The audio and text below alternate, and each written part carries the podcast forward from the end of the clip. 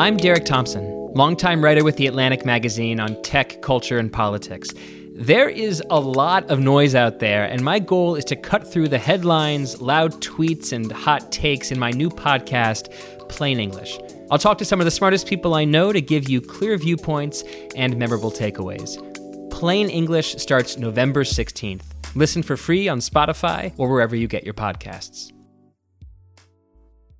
It's Off the Pike, presented by FanDuel. The road to the NBA Finals starts now, and FanDuel is the best place to get in on the action.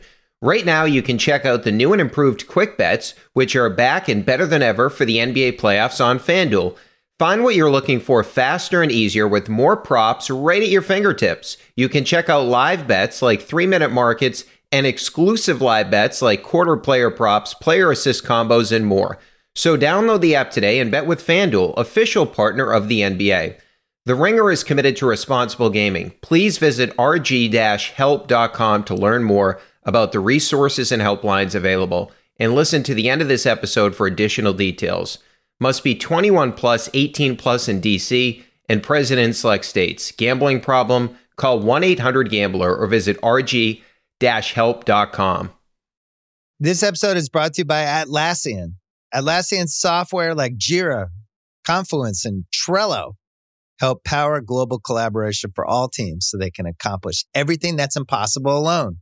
Because individually we're great, but together we're so much better. Learn how to unleash the potential of your team at Atlassian.com. A T L A S S I A N.com. Atlassian. Tap the banner or visit this episode's page to learn more.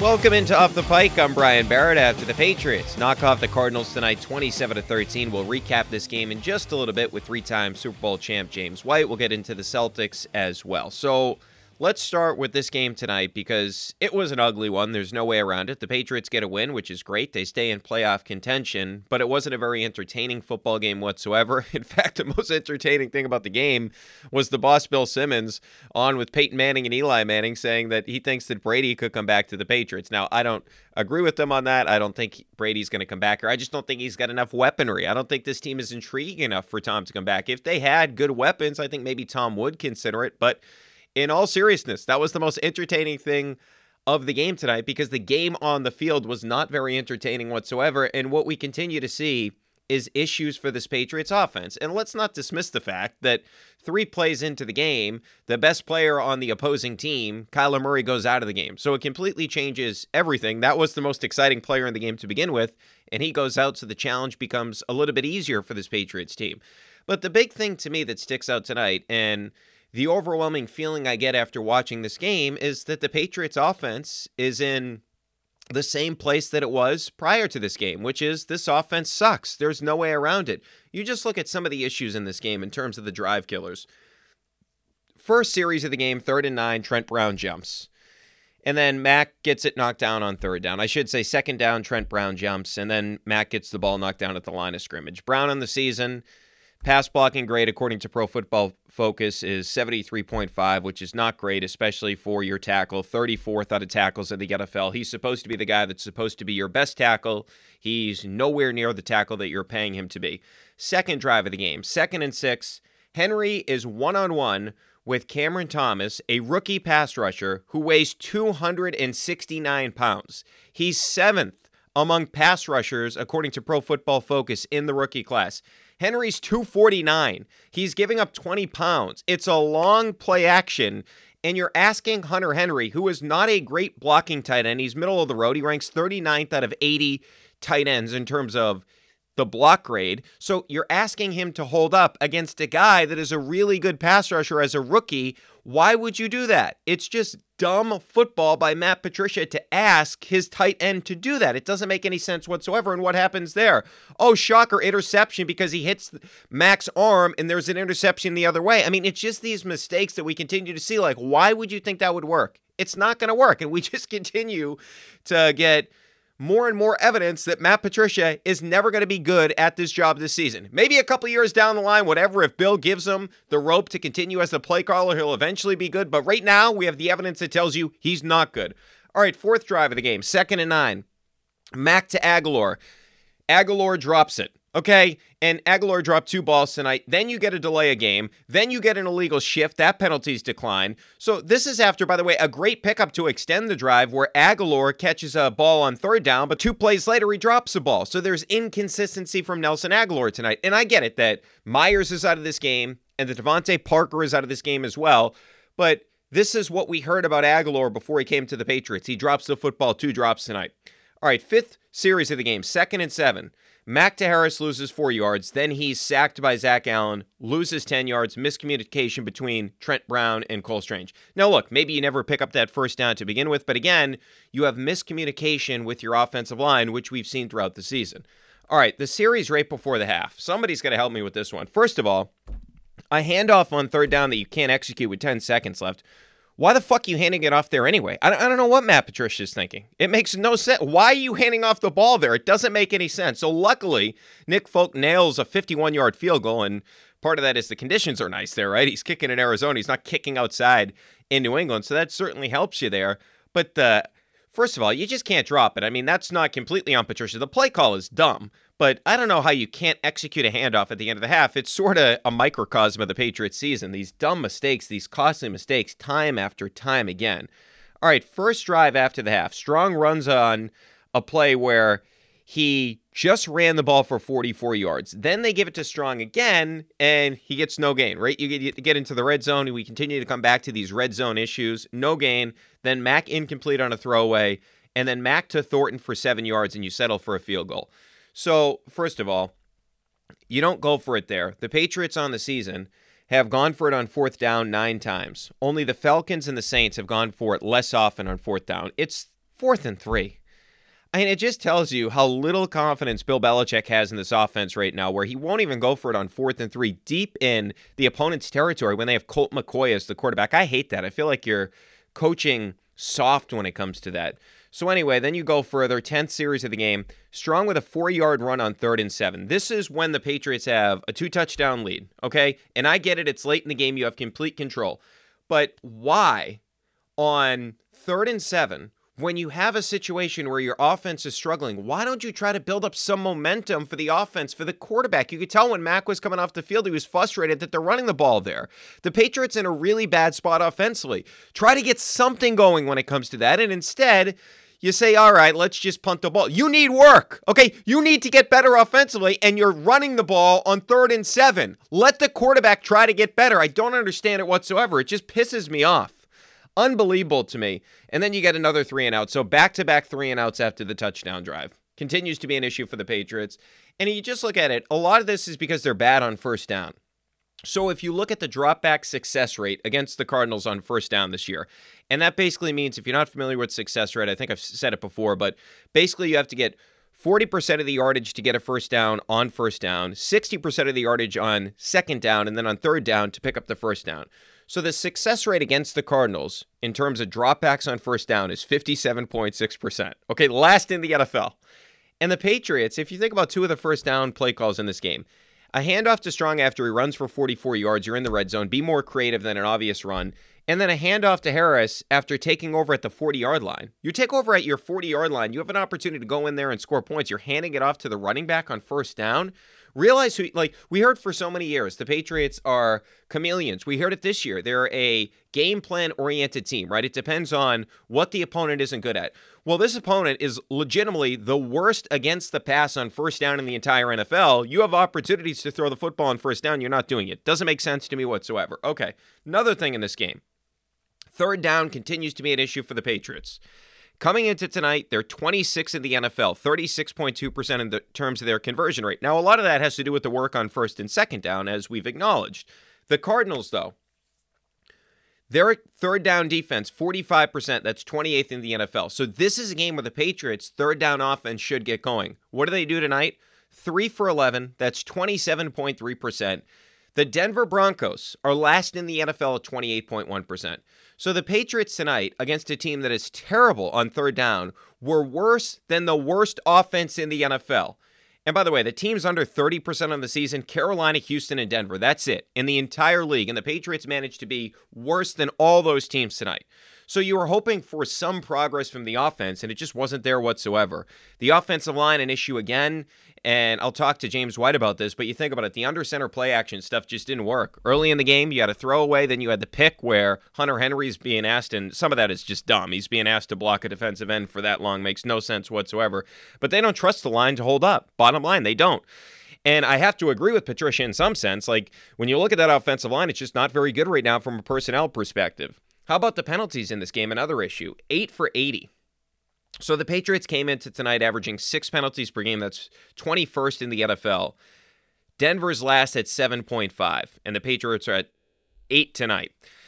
Penalty yards 80, as we acknowledge on the season, they're 49.2. That's 18th. Denver's last at 63.5. So this is an undisciplined Patriots team. We're just not used to seeing that and continues to be a trend all season long. How about time of possession tonight? You felt like, okay, at least you can hold on to the ball a little bit. Well, the Patriots couldn't.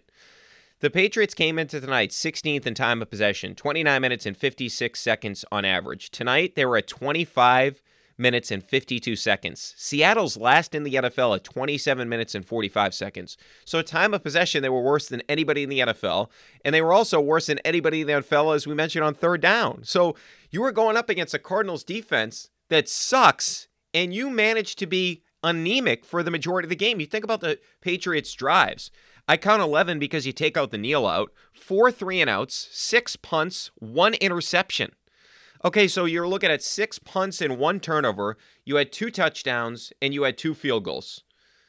Not good enough against the Cardinals defense. It isn't good. And then you look at it in terms of Mac, 235 passing yards, great. You'd like it to be better than that, but nonetheless, his passer rating tonight, 75.3. And you think about this Cardinals defense, they were 30th in the NFL coming into tonight in passer rating against at 101. And tonight, max at 75.3. The Patriots on the night get just 328 yards of offense, and Arizona's giving up 356.2 yards per game. The Patriots are at 328. So, my whole thing here is the Patriots offense made no progress whatsoever against a team that is supposed to be a layup. This defense is not good, and the Patriots punted on six of their 11 drives in this game. Not nearly good enough. And I don't know how anybody can feel good about this team coming out of this one. You think about the injuries, too. The Stevenson one is obviously the big concern. Okay, that's the big concern going forward. If you don't have Rhamondre Stevenson, you're fucked. I mean, there's no way around it. He tried. I give him credit. The guy tried to come back out there and play. That's the big one to monitor going forward into this Raiders game. In terms of Mac, he did miss a wide open Agholor the final drive of the first half. He did make up with it later on with a nice pass. They end up going down for the field goal, and of course we mentioned the dumbass run they decided to call. But you could tell he's just mad. He he's frustrated. He yells "fuck" after they had to burn a to early in the second half. I don't blame him. He's upset the play call isn't coming in quick enough. Again, this is part of the operation with Matt Patricia, first year play caller, not doing nearly a good enough job. I have no problem with Mac lashing out. And you think about it too, how they don't trust this line at all. Mac had 11 screens with 10:34 left in the in the fourth quarter. That was a career high with 10:34 left in the fourth quarter. So it tells you they don't trust the offensive line. The weapons have not been great. You feel like, hey, maybe they'll find something against this Arizona team. They just didn't. They had nothing going in this first half or in the second half whatsoever. I mean, they had a couple of drives in this game, but a lot of it had to do with the defense. It just again, it's just frustrating to watch this team play offense. And we're now looking at it 14 weeks into the season. Why should we believe it's going to change? It's not going to change. I mean, we just have to embrace the fact that this is who the Patriots are. They're a really bad offense. The one bright spot I would say is Henry in this game. Now, you got a nice couple runs from Pierre Strong, but Henry, hey, he gets a 39 yard grab when on that drive where you take the 27 to 13 lead. How often are we telling you, throw the ball to Hunter Henry? He's good when he's targeted. 111.3 passer rating, 11th among 41 qualified tight ends. He was at 112.8 last year, which was better than Travis Kelce last year. Throw him the football more. I don't understand why the Patriots don't do that. And I also came to the reality just looking at the schedule. You compare the Chargers, who are in the hunt here. They had the big win on Sunday night against the Dolphins, which actually hurt the Patriots. The one time you want the Dolphins to win, they can't win. But you look at the schedule down the stretch here. The Patriots in this Cardinals game tonight. They have at the Cardinals, at the Raiders, Bengals, Miami, at Bills. Of course, they did beat the Cardinals tonight, but you just look at it. So the winning percentage for the teams the Patriots are playing, 563. How about the Chargers? Titans, at Colts, Rams, at Denver. Their winning percentage 356 compared to the Patriots opponents that are at 563. And the Chargers, it felt like that team actually found something on Sunday Night Football. With the Patriots, it doesn't feel that way whatsoever. Like, can you imagine the Patriots beating the Bengals, Miami, and the Bills? I, I just can't envision that happening right now. And I look at the Chargers, Titans, Rams, Colts, and Denver. The only tough game they have in there is the Titans. All the Patriots games, even I would consider the Raiders a tough game for the Patriots the way they're playing right now and what the Raiders can do from an offensive standpoint. So, this whole idea of the Patriots having a chance to make the postseason. I just don't see it right now, even though they're in contention right now and they're in that spot. I don't see them holding that up. All right, and then again with the defense. So the losses this season: Tua, Lamar, Rodgers, Fields, Cousins, and Allen. And tonight, I would have, even though Kyler Murray's having a down year, I would have given them credit for beating Kyler Murray, but it's Colt McCoy, who actually, for most of the game, looked better than Mac Jones. I mean, that's just the reality. He did. He looked better than Mac. But so now the wins Colt McCoy, who's 36, he's a backup. Trubisky, who's been benched. Goff, of course, who's actually playing well. Brissett now a backup. Wilson benched. Ehlinger benched, and you beat Wilson a different time, of course, and he's benched. So I like what the defense did tonight. I thought Uche was outstanding in this game. The other thing is, we talked about taking away the number one option. Hopkins did that himself at times where he fumbled the ball to the Patriots. It's just inexcusable fumble from DeAndre Hopkins. He finishes with seven for 79. But part of that, too, is if you're going to take away the number one option, he needs to have like a competent quarterback with him. Now, McCoy played well tonight for a backup quarterback, but it's a lot different when he has a guy like Kyler Murray there because Hill ate him up, Andrews ate him up, Jefferson and Diggs. So I can't really look at this game and say I know Belichick has had a lot of success against DeAndre Hopkins in the past, but I can't look at this game and say, hey, the Patriots did it. They took away a number one option. Well, it's a lot different when Colt McCoy's the quarterback if you juxtapose that with Kyler Murray. All right, then on the defense, real quick here. I thought Judon was tremendous. Remember, he had just three quarterback hits and no sacks in the last two games, and he had 13 sacks in his previous 12 games. And tonight, a couple of big plays. Second series, big sack to knock the Cardinals back on third and long.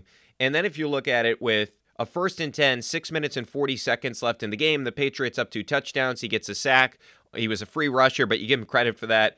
And then he got late pressure on a fourth down where Uche got a sack. So Judon was really good. The good Judon showed back up today. And then Uche was tremendous. Uche, he had a sack on McCoy, or I should say, three sacks on McCoy. He had the pressure to force the interception. Remember when the Patriots that at that point it's 20 to 13, it's still a game he gets the pressure to force the interception from Colt McCoy. So he has just been tremendous. You look at the win rate too; it's now ninth in the NFL, twenty-one point two percent. Pro Football Focus documents that. So all in all, the defense played well tonight. Uche was tremendous.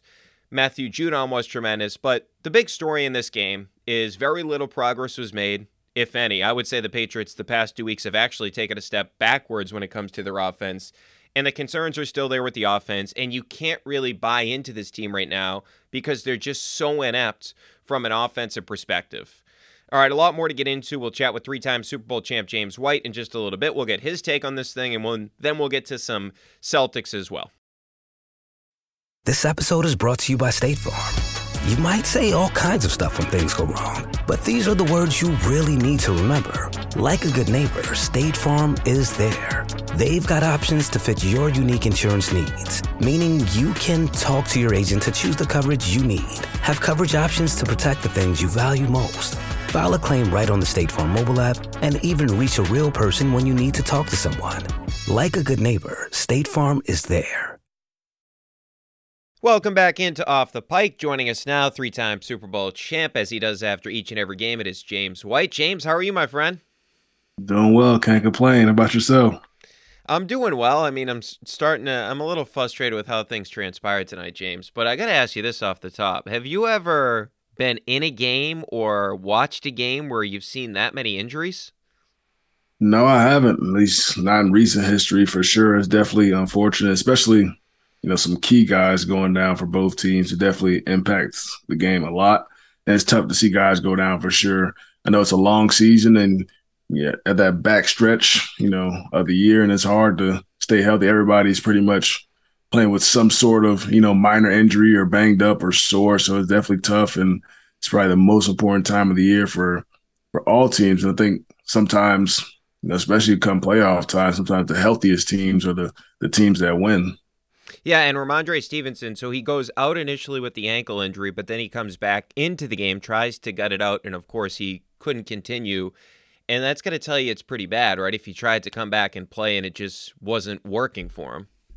Yeah, definitely must be kind of look like a high ankle sprain to me. I, I've had that happen to me before where I've finished the game out, but I was pretty much, you know, ineffective. And that's what it kind of seemed like to me. Even when he came back in the game, you could tell he was kind of favoring a little bit and things that nature. So it's best to just kind of get him out, let them figure out that whole situation. Hopefully he can get get back on the field, you know, sometime soon. But I thought it was a great opportunity for those young backs, those guys that haven't got an opportunity to really play impactful, you know, time this year for Kevin and Pierre especially.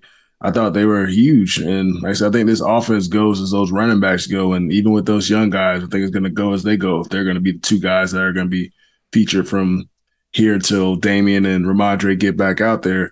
I thought, like I said, I thought they capitalized on the opportunity. They both had some explosive plays. Obviously, the offense isn't a you know a shot offense, so it's gonna be run game, screens, quick passes, and that's where they are. Just kind of play you know, possession offense, and hopefully the defense can make enough stops, create some turnovers. I think that's just kind of their formula.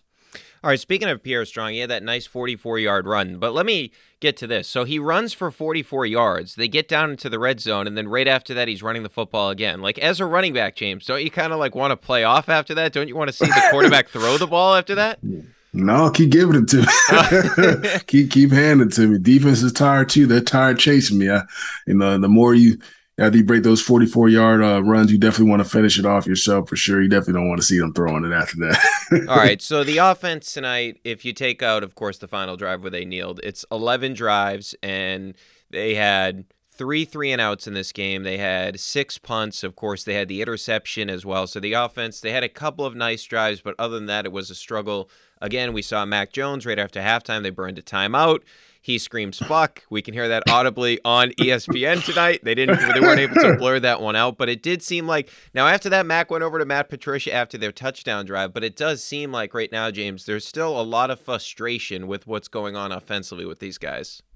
Yeah, I mean, it's definitely frustrating for sure. I mean, the 14, 13 games in, and they're still, you know, very inconsistent. It definitely eats at you a lot. And I said they have the talent in that room, you know, from whatever from play caller standpoint to players, they have what it takes to to win football games and be a explosive offense, but they're just not that. Just penalties, inconsistencies, you know, playing behind the sticks, just not really finding their identity is just tough. And I said, offensive line struggled pretty much all year long. You know, guys being banged up or just you know being inconsistent with their blocking is is hard for a quarterback. And like I said, it's when things aren't going right on offense, I mean, the first person you're going to see it from is the quarterback, obviously, and getting drops now and things of that nature. It's it's hard. It's hard to get any rhythm as an offense when you can't move the ball on first, second down, you're third and nine, and not a good third down offense right now. They're struggling in the red zone, so it's it's definitely frustrating for sure. And like I said, the especially when it comes to week 13, and like I said, the same things are continuing to happen of course, now you're going to see the frustration come out even more. The beginning of the season is fine. Like, oh, we're going to get it. Oh, we're going to get it. Some more weeks go by. Oh, we're going to figure it out. And you still haven't. So you know that's pretty much where all that stuff that pent up frustration is coming from. All right so were you in with the team there wasn't a lot of struggles offensively maybe in like individual games although 19 you guys didn't have the best offense and of course 2020 with cam newton and company you didn't have the best offense but for the most part you had a really good offense. You played with that brady guy who wasn't bad at, at the whole quarterback thing but i just looked at it at the end of the game tonight where they're up 27 to 13 and they have a third and seven and I understand that you want to make sure that you get the win and all that, but I felt like at that Ran point it. because that was yeah, that was right after the touchdown drive, and you end up running it. You see that Mac is frustrated. He goes over and Patricia's talking to him on the sideline. But I do feel like this was an opportunity for this offense to try to get on track a little bit late in this game. Let Mac Jones throw the ball a little bit. I just hated the fact, James, that they ran the ball on that third and seven. Yeah, I thought that was kind of a weird call too, but like I said, it just seems like this that's what their identity is, just kind of protect the football, let your defense win it. But I mean, obviously you have to be up by 14 points, which they haven't been, you know, much all year long. But I don't know. They just they gotta let it let it rip sometimes. And the thing is, like when they throw the ball down the field, looks looks really good. They create the explosive plays, hit the seam route to Hunter, you know, a couple times just take some shots down the field. It looks good when they do it. Just they don't do it much. Um, like I said, just got to find ways to to be more creative to you know get the ball down the field. Stop having those tight ends block block those defensive ends and on those play action. You can you can do it. Just don't have them do it on long play actions where you're trying to get the ball down the field. It's not a fair matchup to have you know Hunter Henry or Jonnu trying to block one on one a defensive end in those situations. So I think you got to do a better job of scheming it up, allowing those guys to you know, take shots out. Nelly ran some great routes. Obviously, had some some drops, but I thought he had, did a good job of creating separation today. You know, Mac missed them here and there. It's just they're just very inconsistent. And if they can ever find that consistency as an offense, I know it's kind of late in the year and it's hard to kind of turn that corner at this point, but it's it's a tough stretch to finish the year out, and you pretty much wouldn't say you have to win every game. I mean, to for it to be in uh, the ball in their core, they're going to have to win out, and it's going to be tough for sure. Yeah, you mentioned that play, the interception where Hunter Henry's given up 20 pounds, and that's an under center play action for Mac Jones. It just feels like if you're going to do that, if you're going to do under center play action, you can't have your tight end blocking a defensive end that as a rookie is having a really good season. That to me is just perplexing. That seems like something that's obvious, James. You can't have him blocking that guy. Yeah, yeah you definitely don't want to do that. If if you're going to do it, at least, you know, have the t- the tackle there to help him at least or – like I said, you can do it. Just have to don't have them blocking them for that long. It has yeah. to be like a, a, underneath route or something where the ball is going to come out of Mac's hands or some some things that nature. Uh, obviously, that type of play is built for you know Hunter. Hunter's a decent blocker, but he's not a guy that's going to hold up for you know four or five seconds on a you know drop back pass. And then Gronk was fairly good at that. It's it's rare today to find a tight end who can do that, who can catch as well. So. Uh, I wouldn't do that. yeah, and one of the things like we've been harping on a lot this season is the play action, but I don't want to say in defense of Matt Patricia, but in defense of the team right now. You look at all those issues, and you mentioned them, the issues they're having up front with the offensive line. It does feel like that's going to be a difficult thing for them to do. If you look at their first two under center play action by my estimation tonight, what I tracked was you had the interception and you had a throwaway before that. So it felt like after that point, Matt Patricia, and maybe he was right mm. in doing this, felt like he couldn't yeah. go back to that because they were not going to be able to hold up with Mac in that situation. Yeah, most definitely. I think that's a a big part of their game plan is the offensive line struggle. So they're not going to sit back there and try and drop back and hold the ball for four, five plus seconds when your offensive line is struggling to hold up. So I think that's kind of their method going into the game. We're going to a lot of screens, a lot of quick game. We'll take our shots once or twice a game. Hopefully we hit them. If not, then that's to the wayside. But I said it's a combination of everything. Like I said, I know a lot of people like to point it straight at Matty P, but it's not just him. It's the players as well with their inconsistent play. You have to buy into what's going on. And I said, it seems like when they do and they figure things, you know, when things are all right, things look good. And just every play, guys are just taking their turn. I know that's the thing that Josh McDaniels preached a lot, you know, when in our offensive meetings on offense, you can't have you know, one guy have an ME or whatever, mess up on every single play. On defense, you can have a guy blow a coverage, but the DN makes a great play, jumps the snap, creates a sack, and everybody nobody even cares about the coverage that's there on the back on the offense. Offensive line whiffs the block. Now that's a possible turnover. Next play, you know, you mess up your read at quarterback, you know, third and long, you know, or miscommunication, you're punting. So it's like you can't really do that on offense back to back to back to back plays. You're never going to get in any rhythm. You're never going to score any points. I think I think the biggest thing for me, they had to figure out the red zone. The red zone as a coordinator, that's the toughest, you know, the toughest it gets, short short field position. You got to scheme things up versus the team that you're going up against. You're to have to be extremely creative to find ways to kind of trick the defense and get an easy touchdown, kind of like what the Chiefs do. They have all those rinky dink plays, but it end up being the same play with a little shovel pass and all that stuff. It's, it's hard, but just got to find a way to be creative because it always seems like they're like third and ten from the from the eleven yard line. It's like near impossible to score and things of that nature. So they have to figure that out a lot too, for sure. That's always been a staple of our offense being good in the red zone. Yeah, and they came into tonight last in the NFL in touchdown percentage in the red zone when last year they were in the top 10, they were over 62%, so they were really good when it comes to that. So, what are you seeing there? Is it just too vanilla? Do you think it's just too obvious compared to what say Josh McDaniels did a year ago? Yeah, I think they just have to do a better job of scheming things up versus the team they're going up against or just find their go-to guys in the red zone and designing plays for those guys. I know depending on from week to week, depending on what defense we are going up against, I said, maybe the receivers week this week based on, you know, playing the Chiefs or this week is, you know, they're not going to cover the tight end too much in the red zone or they play strictly zone in the red zone. We got to, you know, get sneak a ball in low on the goal line, just have a guy pin a guy up on the goal line like Gronk and throw it low, get it in there easily. But it's it's just different different ways you got to figure things out. It's tough. Like I said, I like I said, I've never been a play caller in my life. I'm not gonna sit up here and act like it's so easy. It's definitely hard, but they're gonna have to figure that out to be able to score in those crucial situations. Yeah, and I want to get your take on this, James, because I had Charlie Weis on last week, and he was talking about we were talking about Patricia and whatnot, and he brought up that, hey, well, there's also like a weapons issue on this team, right? Because no disrespect to Jakobi Meyers, but he's kind of been penciled in as the number one receiver, obviously not available tonight. And then, of course, you lose Parker, who was going to be the number one receiver tonight with Jakobi Meyers out of the loop. But from your experience, for most of your career, you had Gronk there, which it felt like every opposition in terms of the defensive coordinator had to figure out, hey, are we doubling him? And most teams would try to double Gronk.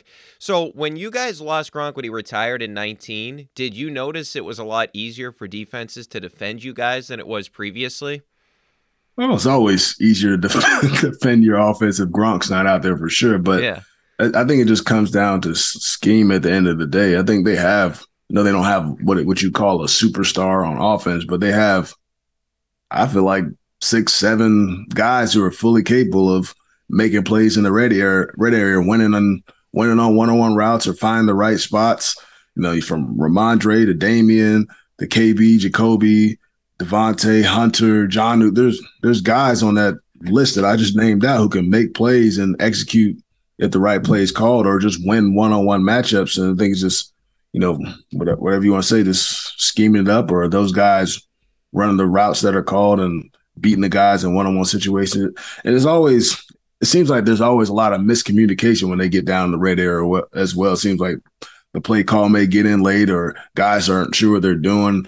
I know I think I've said this before on your podcast before. Like when I was there during training camp, a big point of emphasis was you know, being like a attacking offense, like lining up fast, getting to the line of scrimmage fast, snapping the ball quick, just putting the pressure on the defense. But it seems like the operations very slow. Seems like they they're waiting until the play clock almost runs out. Like almost every play at the line of scrimmage is not kind of what they envision. I think they got to try and get back to that, reinstill that, and try to attack the defense and push the tempo a little bit more and be a little bit more of an aggressor. I think obviously they're playing really, really conservative, but I think they got to get back into that aggressive mindset.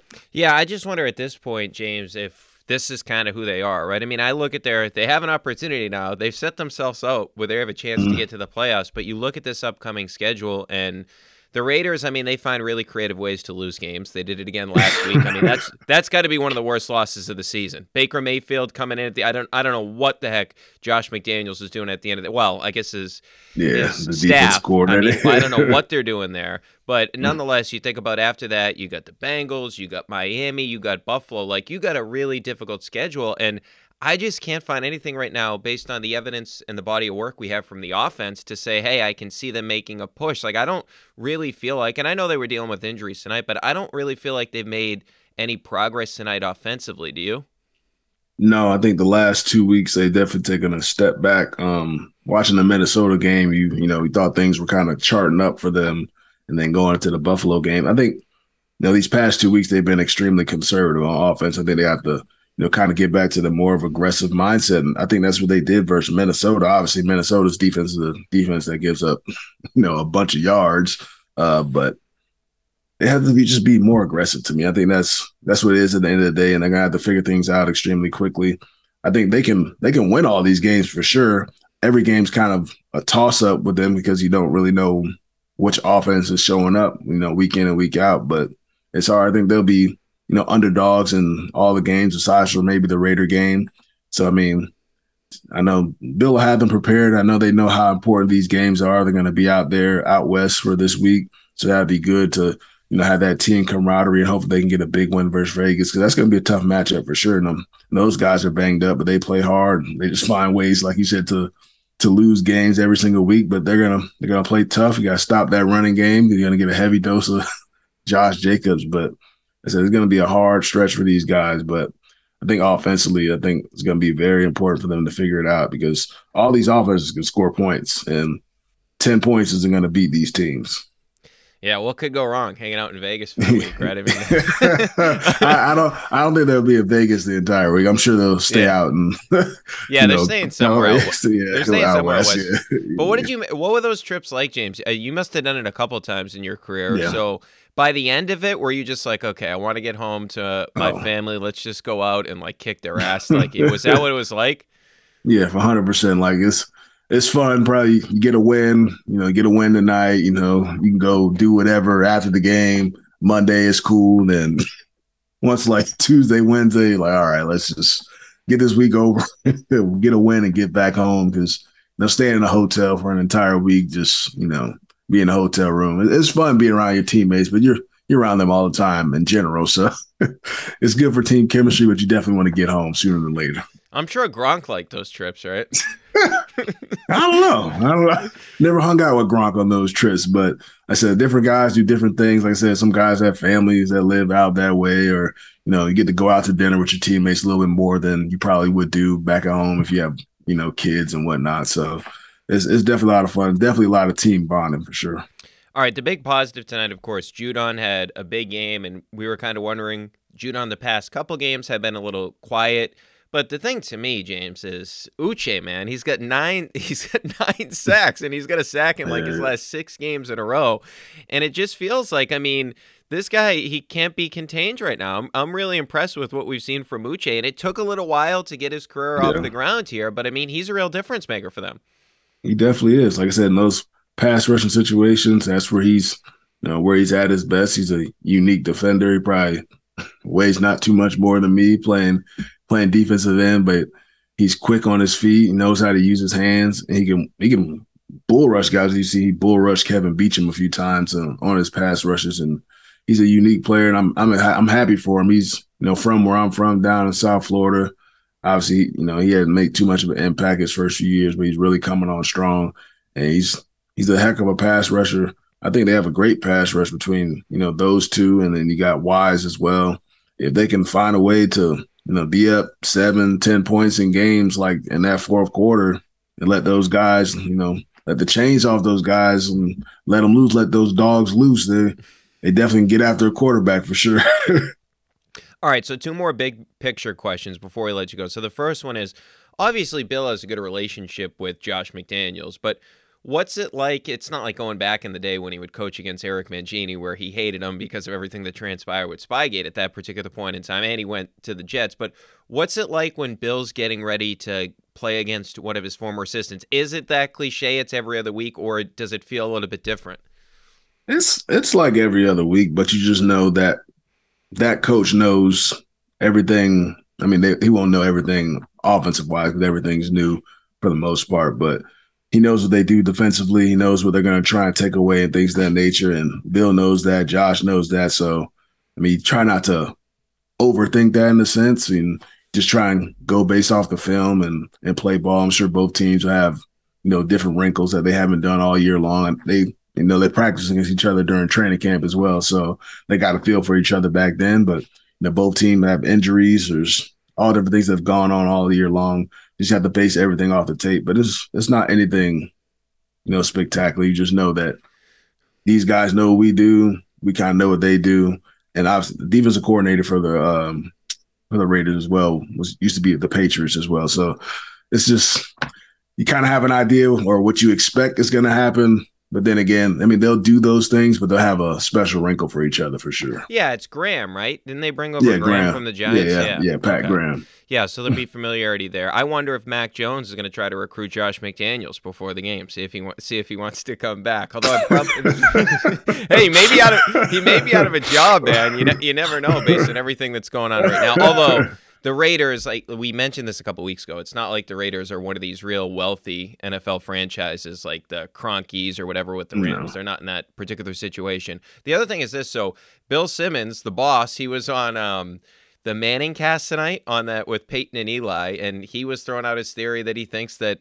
Tom could possibly come back to the Patriots. I know you don't believe in that whatsoever, but after what we saw against San Francisco, where Brady and the Buccaneers were just completely outclassed. You could tell yeah. that he was really frustrated with the situation.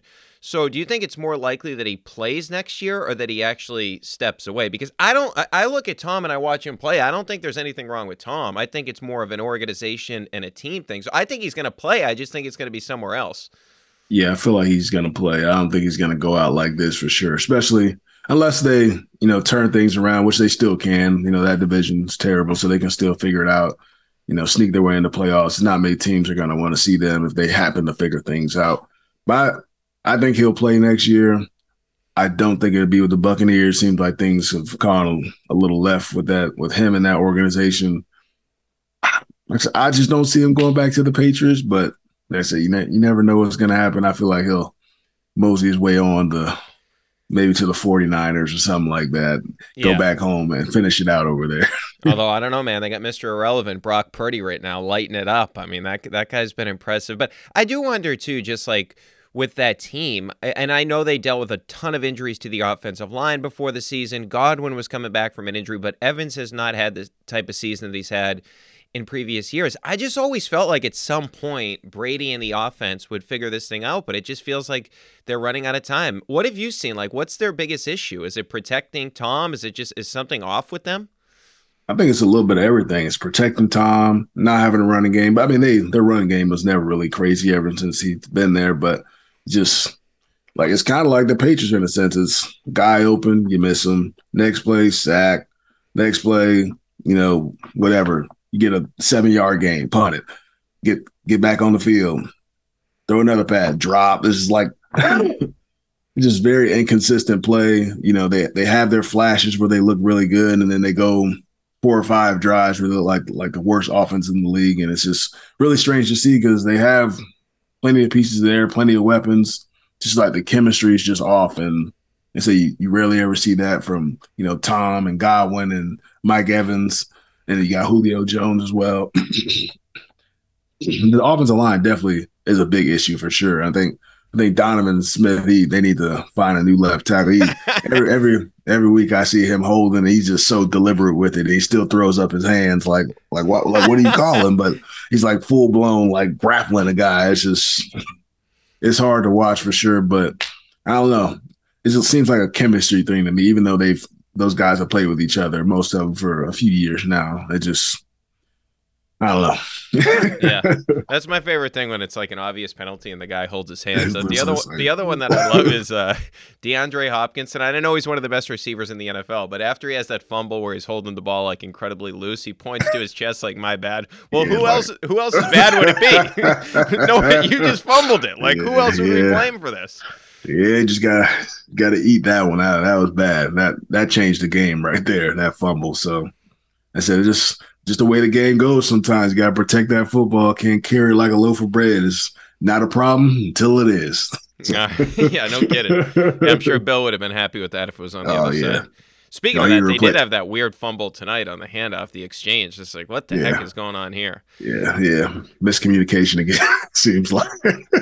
I wasn't real sure. yeah, that is three time Super Bowl champ James White. James will talk next week after the Patriots and the Raiders, the McDaniels Belichick matchup. I'm excited for that one. We'll see if the offense takes a step forward next week. James, thanks so much for the time, man. No problem. Thanks for having me. Spring is here, and you can now get almost anything you need for your sunny days delivered with Uber Eats. What do we mean by almost? Well, you can't get a well groomed lawn delivered, but you can get a chicken parmesan delivered. A cabana? That's a no. But a banana? That's a yes. A nice tan? Sorry, nope. But a box fan? Happily, yes. A day of sunshine? No. A box of fine wines? Yes. Uber Eats can definitely get you that. Get almost, almost anything delivered with Uber Eats. Order now. Alcohol in select markets. Product availability may vary by. See app for details. It's only a kick, a jump, a block. It's only a serve. It's only a tackle, a run. It's only for the fans. After all, it's only pressure. You got this. Adidas.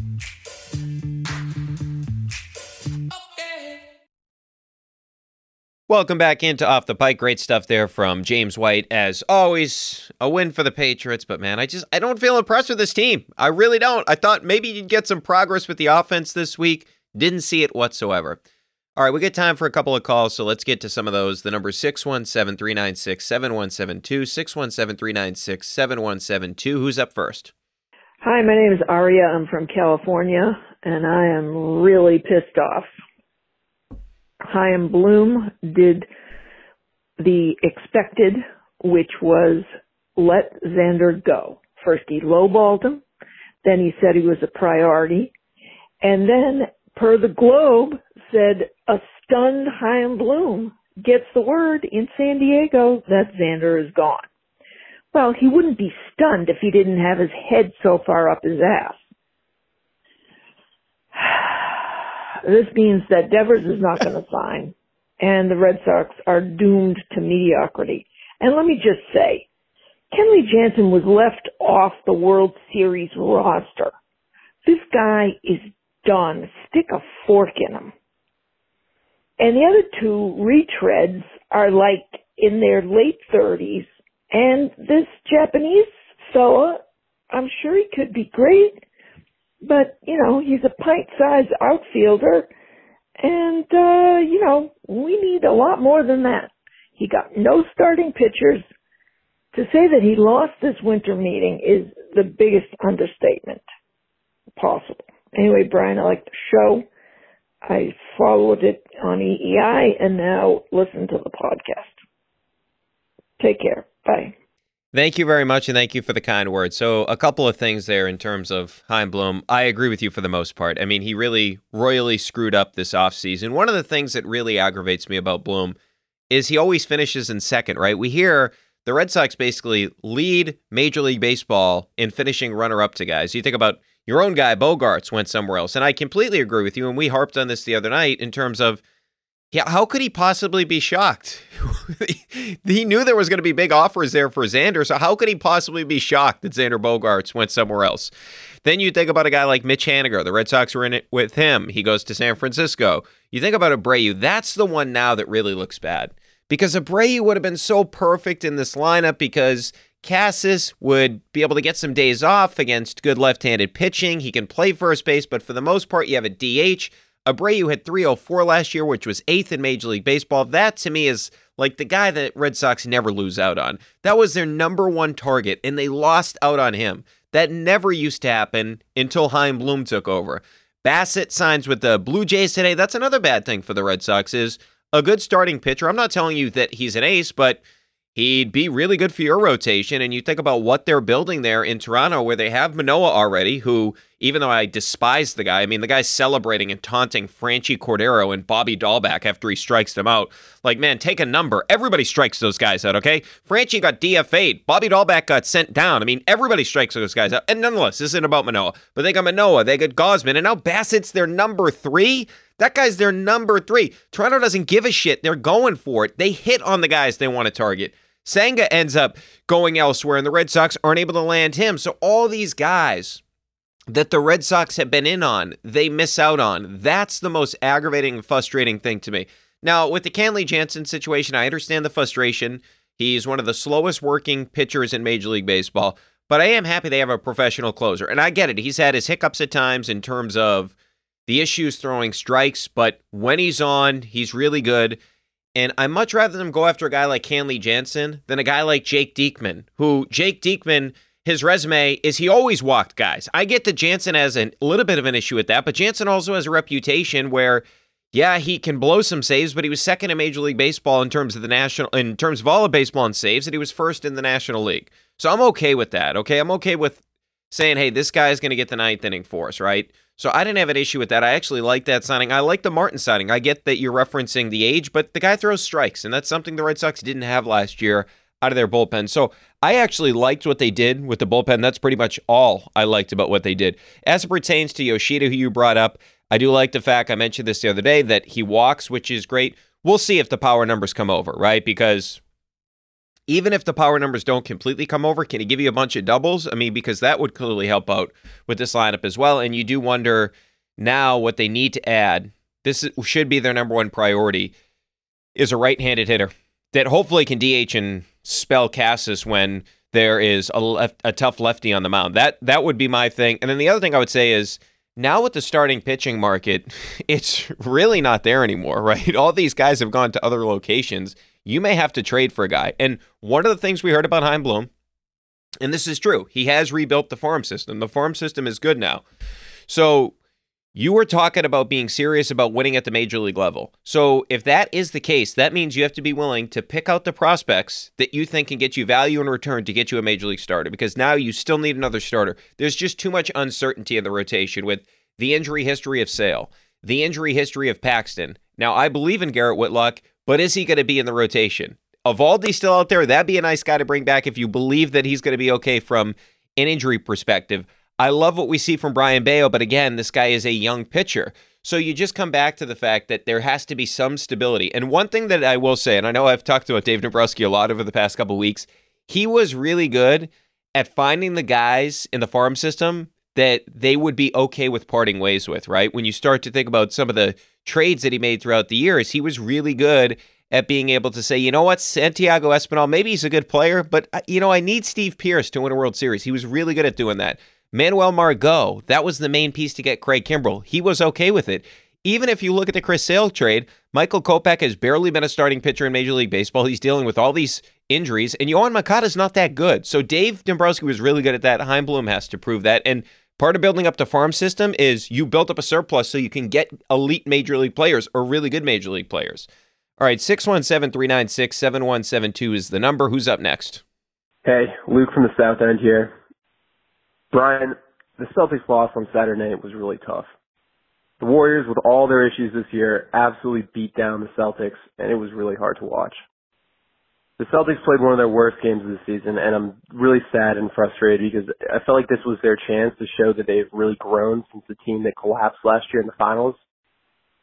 And instead, what they showed was that, well, the Warriors are still in their heads. The only potential positive I can kind of take away from this game is that maybe this dynamic with the Warriors will turn into some sort of fuel for the team to rally around.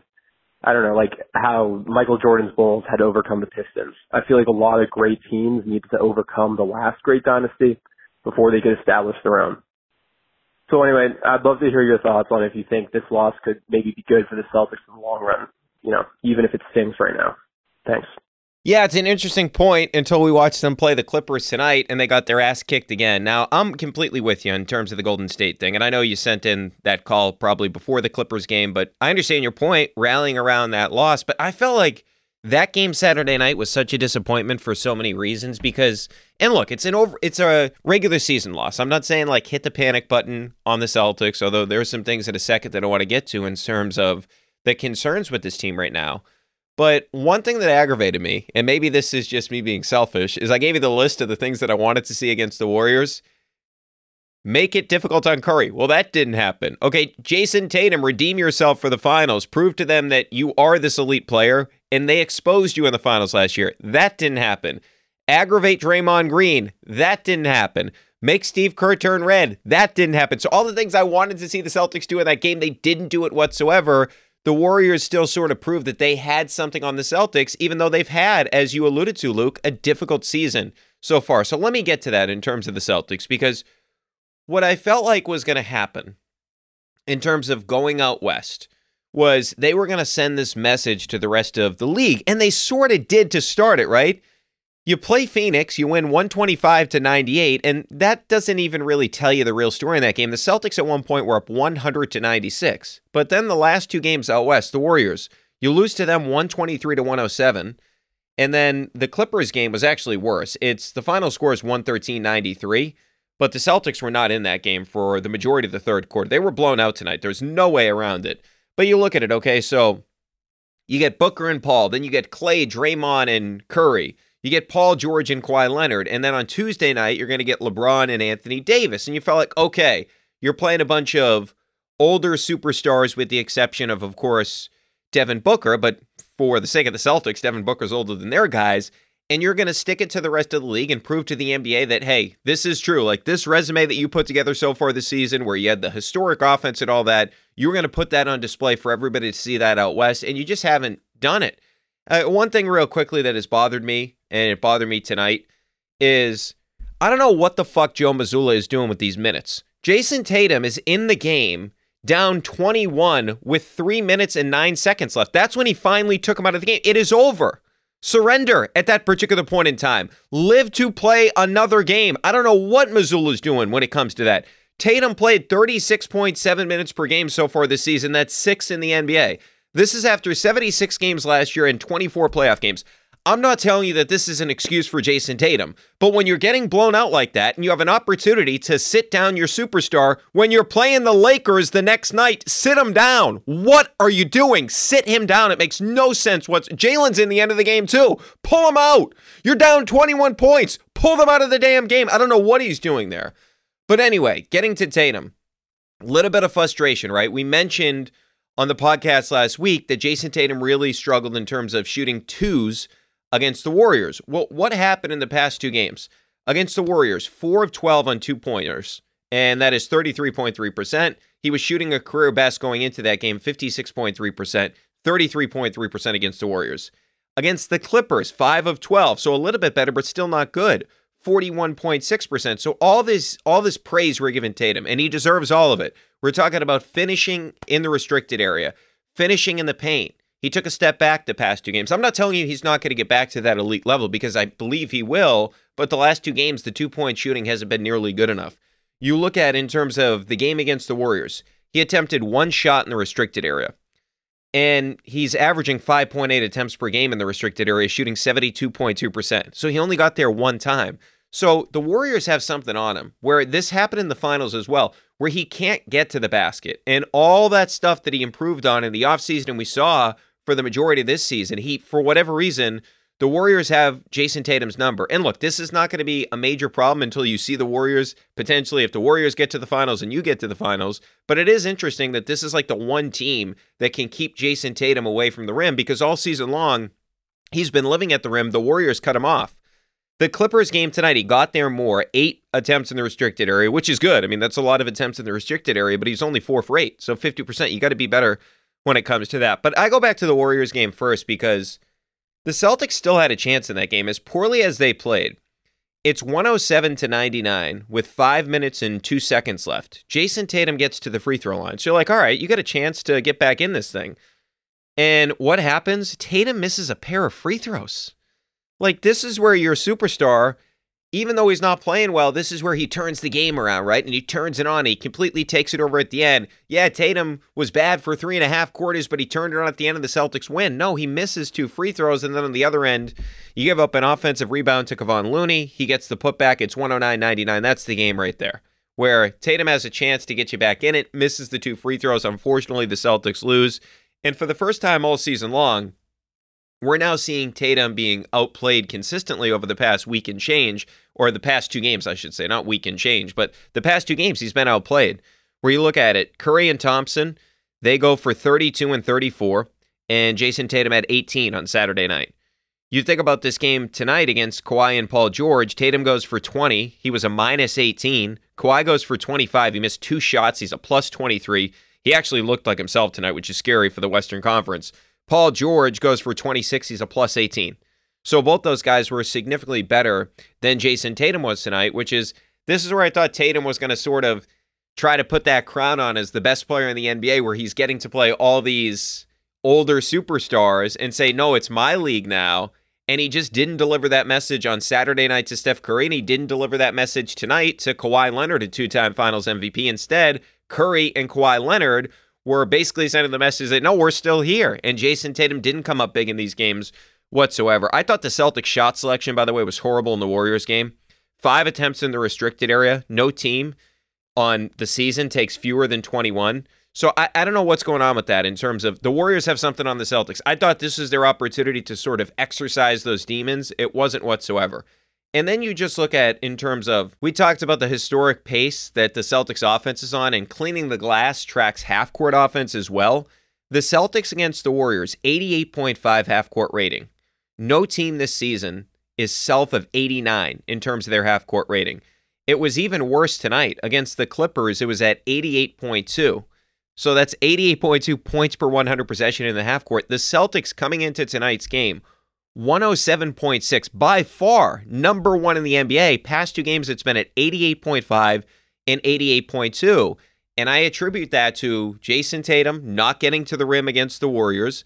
And of course, when you look at it shooting poorly from two point territory, and then secondarily tonight, it's just a total team issue right now where it feels like, and this had not happened in the past, when Tatum wasn't playing well earlier this season, when he had the rare off game, the rest of the team would step up. We just haven't seen that the past two nights. So the half court offense, that's alarming over the past two games. So unfortunately, Tatum didn't deliver the message you'd like him to deliver, but the Celtics defense has also been an issue over the past two games. Now, one of the things, and it's not an excuse, it's a reality. You didn't have Al Horford tonight. Of course, you still haven't had Robert Williams, although there was some like rumors out there maybe you could play Saturday. Well, he still hasn't played this season, and that means you didn't have either one of your traditional bigs. And Blake Griffin is needing to play every game now, and he's just not fit for that role. We told you we loved Blake. One game a week, Blake. That's awesome, but not every game, Blake. Okay, he can only play once a week. We found the role for him. That's it, once a week, Blake. But instead, he's played a lot of minutes now, and the half court defense has struggled. Against the Warriors, the half court defense, according to Cleaning the Glass, was 97.6 in terms of the rating. Only seven teams are worse than that on the year. And the Clippers tonight, 103.5 in terms of their offensive rating in the half court. The worst half court defense this year is San Antonio at 102.3. And the Celtics were at 103.5 tonight against the Clippers. So the Clippers were basically getting whatever they wanted in this game in the half court, not in transition. In the half court, they were getting beat up. And then you look at that Warriors game on twos, they shot 34 of 53. That's 64.2%. The Kings are the best in the league at 58.9. The Warriors were at 64.2% in that game. So the defense has certainly struggled. And look, Robert Williams mucks up everything going on in the mid range. He mucks up some three point attempts. And I get all of that, but the effort has not been there the past couple of nights. And the other thing I would mention, and I know you're not going to be game plan specific during the regular season, but Curry's walking into open jump shots again. We saw this in the finals. The drop coverage does not work against Steph Curry. You got to switch them. We saw way too much drop coverage where they're just dropping the big and Curry's taking two dribbles and he we know he can knock it down like basically 10 feet behind the three-point arc and you're letting him walk into for him easy shots. This is something that has to be game plan specific. And, t- and by the way, Curry got four wide open shots in that game where the closest defender is at least six feet away. How does that happen with Steph Curry? And by the way, all four were threes, and he was three of four. How can that happen with a guy like Steph Curry? It just makes no sense to me whatsoever. And then against the Clippers, this is where I come down to game plan stuff. So the Clippers and all their stats are sort of misleading because Kawhi Leonard has missed so much time this season. Paul George missed some time as well. But the Clippers, if you look at their numbers tonight, they were 11 of 21 in the mid range. That's 52.4%. The Celtics came into tonight giving up Opponents were shooting 45.5% in the mid range against the C's. That was the Celtics ranked 26 in the NBA, so not good. Now, I attribute a lot of that to shot luck, but in a game like tonight, where the Celtics' game plan is to give up mid range jump shots, we know that. They give up 15 per game, which is the most in the NBA. That's fine. Okay, you can live that way for the majority of the regular season against most teams, but think about the players on that team Kawhi Leonard, Paul George and Marcus Morris. All those guys, as we especially know with Marcus Morris, although I did not love his time here because the guy turned into a black hole. You would never see that. The next time you see Marcus Morris pass, it'll be the first time. But nonetheless, getting back to my point, we know that Marcus Morris is good in the mid range. So those three guys tonight combined to go 8 of 14 in the mid range. That's 57.1%. So this is what I come back to with Joe Mazzulla. It's fine if you want to give up a ton of mid range jump shots, but when Kawhi's hitting him, when Paul George is hitting him, when Marcus Morris is hitting him, you got to shut that shit down and you got to alter what you're doing in terms of your defense. You can't just have the same game plan every night in terms of your scheme. It comes back to remember the Bulls game, DeMar DeRozan, Zach LaVine, those guys killed you in the mid range.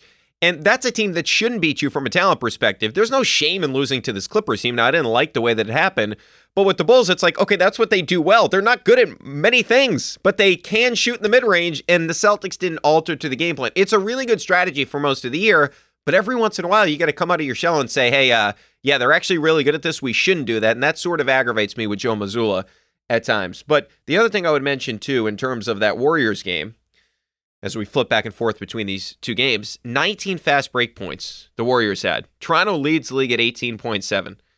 The Rockets gave up the most in the NBA at 17.7. The Celtics gave up 19 against the Warriors. And the Warriors, who are just so good in transition, and with them with transition, not trying to get dunks, they're trying to get open threes. That shit just can't happen. And the Celtics have been really good in that this year 12.1 fast break points against per game, fourth best in the NBA. And against the Warriors, they just completely fell apart. Now, with the Clippers, tonight the issue was not giving up fast break points to the Clippers. They just completely embarrassed you in the half court. The issue tonight for the Celtics offensively, they didn't run. You know how many fast break points the Celtics had against the Clippers? One. This is one of the most athletic teams in the NBA. They had one. The Celtics are 12th in the NBA. They're not great in terms of fast break points. They're really good in transition, but their fast break points, 12th in the NBA, 10.9. They had one tonight. The Mavericks are last in the entire league this season. And the Celtics tonight, one fast break point. That's it. One fast break point of the game tonight. I mean, you almost have to make that up. You wouldn't believe it if it didn't actually happen. So, past two nights have been very disappointing, or I should say, past two games have been really disappointing for the Celtics. I'm not telling you to panic or anything along those lines. I just had a couple of issues, what we've seen the past couple of nights. But here's the thing you have a chance on Tuesday, LeBron, Anthony Davis, that crew, to send a message. And you want to see a dominating performance from the Celtics team to sort of after the Clippers and the Warriors' bad losses. You had the Suns win before that, but you'd like to cap this off. You don't want to lose three in a row, and you don't want to keep getting beat by these guys that are like these veteran, really good players in the NBA. I feel like it's a huge statement game for Tatum and Brown after everything that has transpired against the Warriors and the Clippers to pick up a big time win against this Lakers team because the Lakers have played much better basketball as of late. All right, as always, make sure to get your voicemails in 617 396 7172. Again, that number 617 396 7172. Thanks to Jamie McClellan and Steve Ceruti for producing this podcast, and we'll chat in a couple of days.